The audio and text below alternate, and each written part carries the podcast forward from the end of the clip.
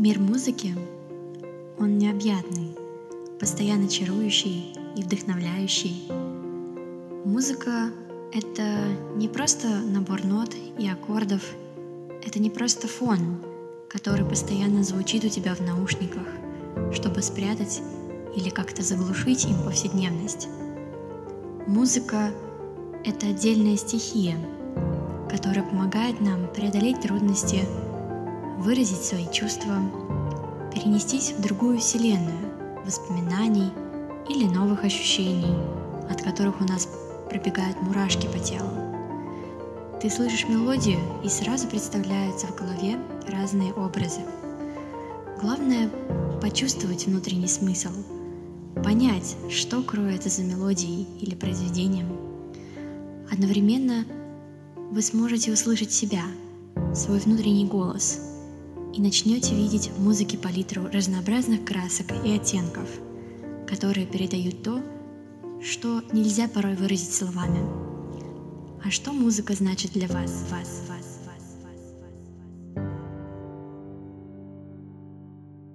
Всем привет! С вами оркестр Вышки, и мы рады официально запустить наш новый музыкальный проект «Подкаст от оркестра», в нем мы будем проводить э, интервью с творческими людьми, обсуждать интересные произведения композиторов, исполнителей, события. В общем, э, все из необъятного мира музыки. Сегодня с вами ведущий Камила Минихаирова, велочелистка и просто замечательный человек, также организатор нашего проекта. А также Татьяна Малых, саксофонистка и э, сооснователь нашего подкаста. Для первого эпизода мы решили пригласить нескольких музыкантов нашего оркестра, которые пришли к нам практически с самого основания.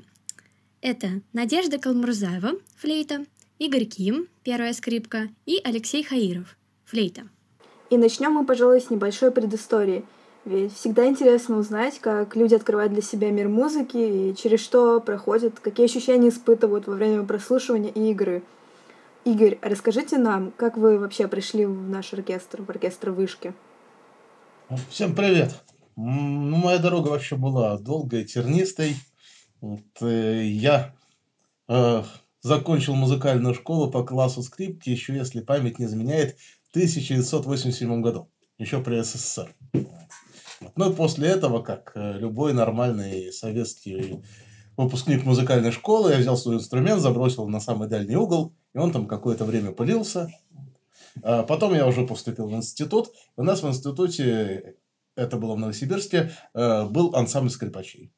Ну и через какое-то время я снял скрипку вот с дальней полки, э, сдул пыль, вот и пошел в этот ансамбль. Несколько лет э, играл, был очень счастлив, у нас был замечательный руководитель, замечательный коллектив, замечательный репертуар. Мы даже ездили на какие-то гастроли, как сейчас помню, в Греции мы были. А потом из Новосибирска я поехал учиться в Москву, в высшую школу экономики. Ну и, собственно говоря, уже там у меня не было возможности заниматься музыкой. После учебы началась работа, семья. Так прошло несколько десятков лет. Вот, и вдруг появился э, в высшей школе экономики оркестр. Но я решил, что это мой шанс. Э, и лучше сделать и пожалеть, чем не сделать и пожалеть. И поэтому я опять достал скрипку, вот, сдул пыль вторично и пошел в оркестр. Вначале мне было, конечно, очень страшно, но вроде бы вот уже четвертый год хожу. Вот, и лажаю уже немножко поменьше. Я очень рада, что вы решились э, поступить, точнее так, э, присоединиться к нашему оркестру и продолжить э, заниматься музыкой, потому что это большое дело. А, Лёша, ты помнишь, наверное, да, как э, ты узнала о нашем оркестре и как пришел к нам играть? Вот э, как узнал, э, это я увидел пост, э, посвященный вот э, набору музыкантов и э, так как я закончил вот э, музыкальную школу уже где-то года три назад, там играл в оркестре, э, в, в народном оркестре народных инструментов и э, в симфоническом, и даже одновременно какое-то время получалось. Эм, также, конечно же, захотел продолжить, тем более флейта тогда у меня еще окислился клапан. Я как раз, вот я помню, сделал в Инстаграме пост именно 20 ноября я пришел в оркестр с новой починенной флейтой, сразу ее затестировал, поиграл на ней, вспомнил, как все там играется. Сразу же пришел, да, э, на, э, на репетицию, я помню, да, Кармины Бурана, да, вот. Это очень круто. Я думаю, у многих оркестрантов вообще была такая история с залежавшимся инструментом. Uh, Надь, а с чего у тебя вообще начался путь в оркестр? Uh, всем привет. Я закончила музыкальную школу, uh, и там у нас был детский оркестр. Он мне очень нравился. Это было мое любимое занятие, и ради этого я вообще не бросила музыкальную школу. Оркестр был очень хорошим, мы выступали на городских мероприятиях, ездили по другим музыкальным школам выступлениями. Но когда я поступила в университет, я специально начала смотреть, есть ли здесь музыкальные кружки или студенческий оркестр. И, к сожалению, ничего не нашла. Я расстроилась, забросила инструмент э, в дальний ящик и, можно сказать, не занималась музыкой несколько лет. А потом, когда я была на втором курсе, я увидела объявление, что открывается наш студенческий оркестр, и все приглашаются на первое прослушивание. Перед ним я очень волновалась и усердно готовилась, потому что боялась, что будет очень серьезный отбор, и меня не возьмут. Но, слава богу, меня взяли, и теперь я с большим удовольствием хожу на все репетиции. Ух ты, звучит очень интересно. Я думаю, что ваши истории, они так вдохновляют. И здорово, что в итоге, несмотря на какие-то трудности, да, сомнения, может быть, вы вернулись к музыке, и что оркестр, он являлся таким вот новым этапом в вашей жизни, на который, наверное, не каждый бы человек осмелился. И теперь, спустя четыре года, вы играете в таком большом интересном коллективе. Да, никогда не знаешь, в какой коллектив попадешь и что тебе там предстоит пережить. А расскажите вообще, какие события на протяжении этих лет больше всего запомнились, там, концерты или мероприятия? Ну вот э, мне, например, больше всего запомнился э, концерт. Мы играли тогда в городе Химки, и э, это пош... э, попал на мой первый раз, когда я пришел почти в оркестр, то есть э, сразу я попал на репетицию, э, мне дали ноты, посадили, и сказали играй. Вот. Э, и через две репетиции я подосвоился уже, и э, как раз начинался концерт. Это там было э, сразу совмещенные несколько хоров, несколько оркестров. Сколько там было? Четыре хора, наверное. Ну, в общем, несколько коллективов на всю сцену. Да, это событие было по-настоящему грандиозным, и я тоже помню, когда эм, я там играла, и у нас, например, было несколько виолончелей, и я думаю, что перед самим концертом мне было, наверное, немного страшно, волнительно, вот, и одновременно было такое восхищение. Да уж, там гремело, конечно, дай Боже.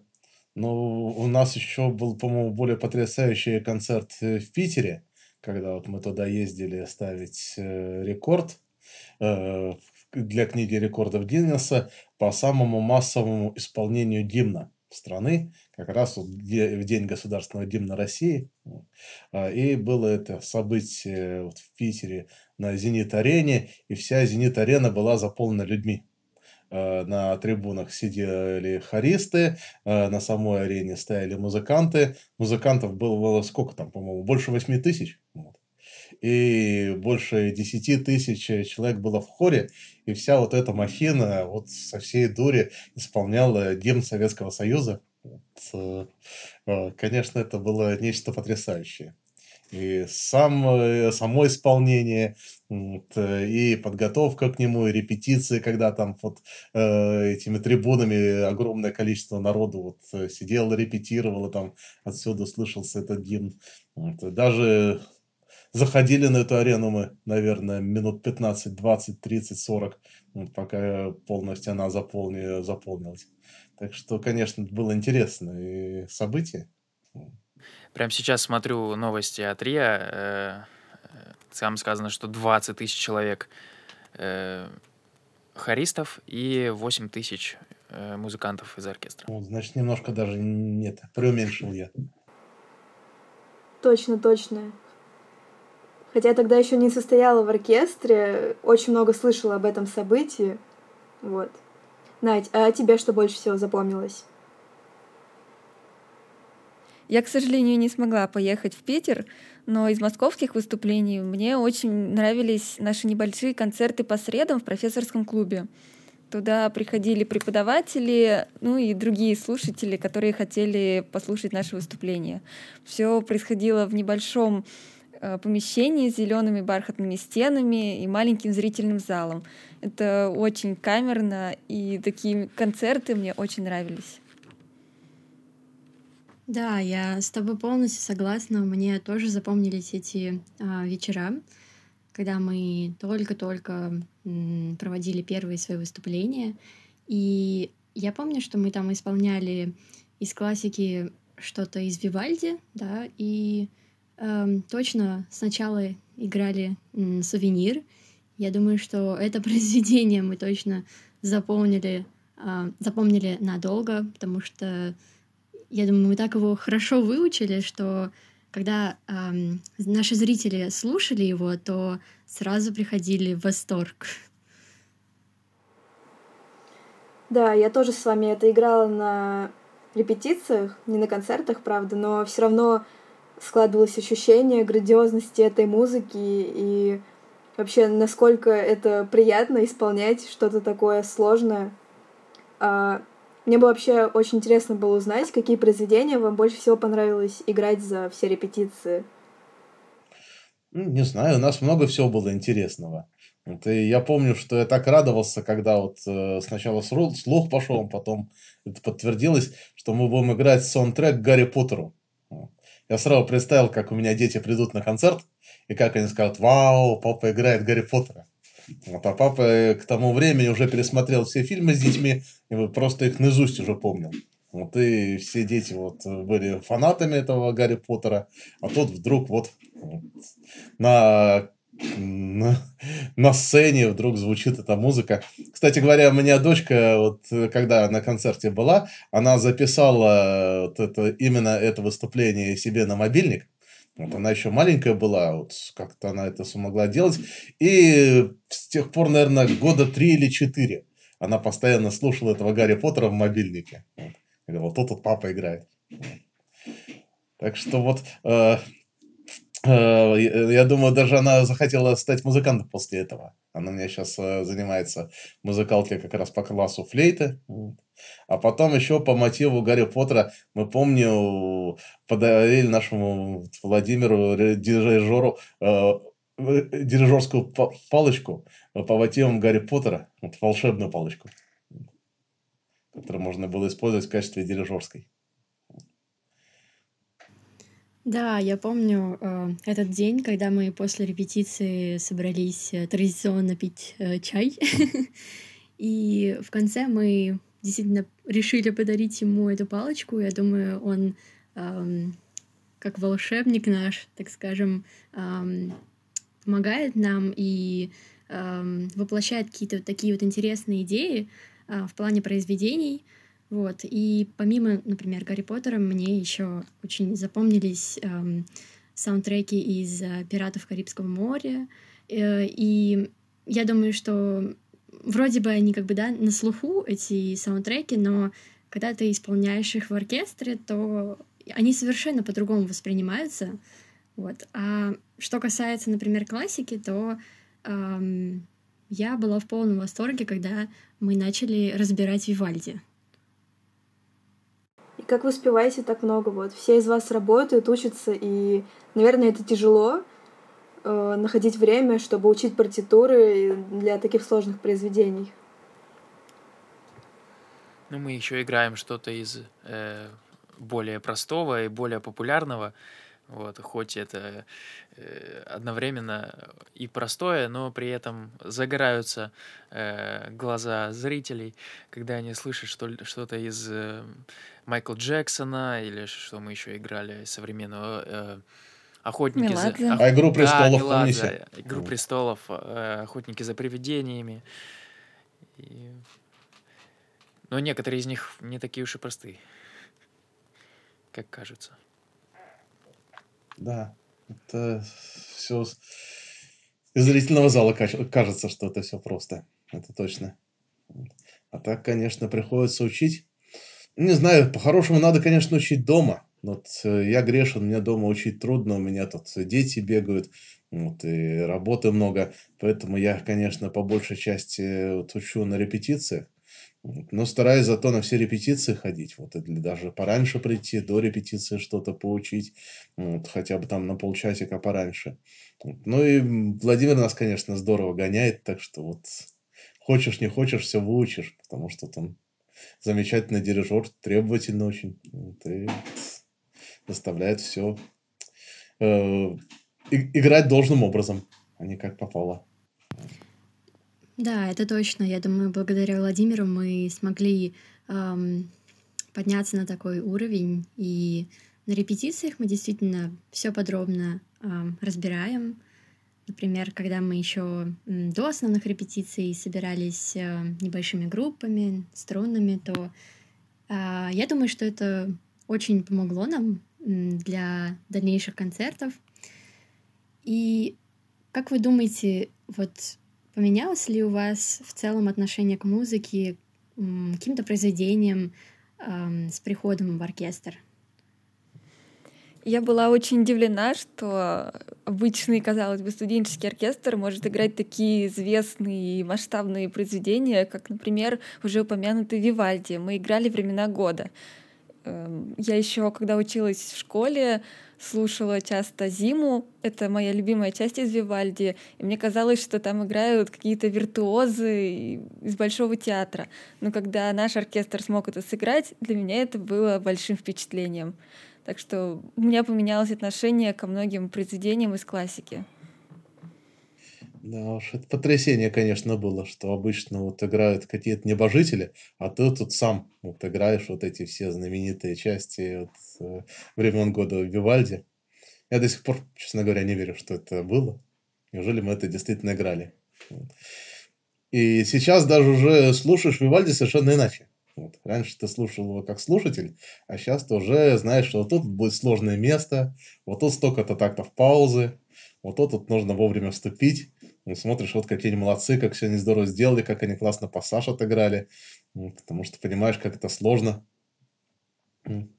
А я еще хочу сказать, ш- что я много вообще вещей вот, узнал, которых раньше не знал. Вот, э, я не знал каких-то, про каких-то композиторов, я не знал, э, как следует какие-то произведения. Так что вот лично вот я э, расширил свой кругозор. Например, вот я Пьяцолу практически не знал. А теперь вот он меня один из любимых композиторов. Некоторые добросовестные э, оркестранты, еще, которые живут в общежитиях, заодно еще и приобщают своими репетициями и соседей к музыке тоже. Вот. А вот у меня что поменялось э, в музыкальной, э, музыкальном отношении, э, я, может быть, сам и не заметил, но вот когда за эти четыре года, вот с того момента, как я закончил школу, пришел снова к преподавателю, навестить его, э, э, и, в общем-то, увидеться, э, обрадовать. Ну и, конечно же, раз уж я пришел, что ж, поиграю, конечно. Вот, и было интересно последить за его реакцией, как, что похвалит или же скажет, все, разучился. Ну, удивился, что у меня как-то то ли с возрастом, то ли с э, э, действительно с опытом уже музыкальным уже э, появились новые какие-то видения, акцентирования во время игры, и сразу чтение с листа поднялось, поднялся уровень. И, может быть, даже какая-то более уверенность и задорость появилась в игре. Да, я полностью с вами согласна. Я считаю, что в целом оркестр, он помог действительно расширить кругозор и поменять во- восприятие музыки, и когда ты слушаешь сейчас, э, будь то современные, да, какие-то произведения или классическую музыку, эм, ты уже расставляешь как-то там, эм, то есть понимаешь э, акценты, почему, например, композитор или исполнитель эм, сделал так или написал музыку так или, или не иначе. И надеюсь, что у наших слушателей э, появится больше желания слушать э, музыку, расширять э, свои знания в этой сфере. Вот. Спасибо вам большое за такой интересный разговор и до новых встреч. Всем спасибо. Вам спасибо, что пригласили. Всего хорошего. До свидания. Спасибо, приглашайте еще. С радостью придем, конечно же. Да, до встречи в следующем эпизоде. Всем пока.